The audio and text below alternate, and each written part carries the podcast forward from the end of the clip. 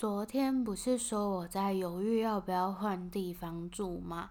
我想换地方住的念头其实一直都有，但是就是没有一个足够强大的诱因让我去真的有所行动吧。对，就去年刚搬回家住的时候呢。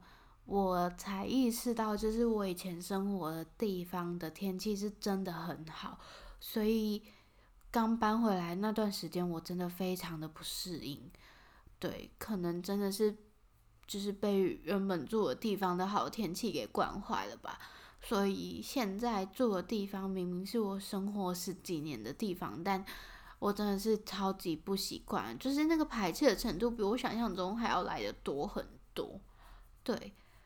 然后就突然想到，就是这几天天气真的都很好，所以我又很怕自己会把就是好天气视为理所当然，对，所以就想说记录一下，警惕一下自己，对。然后这几天就是疯狂的找朋友聊聊，希望可以就是借由他们的一些经验跟对谈，去理清自己想要什么样的。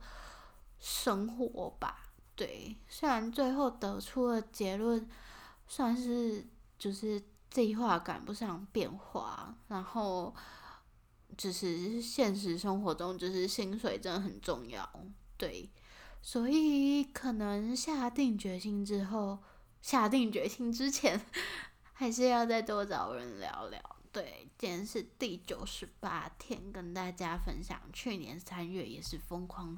找人聊聊的烦恼。以上是今天的分享，我是千，我们明天见。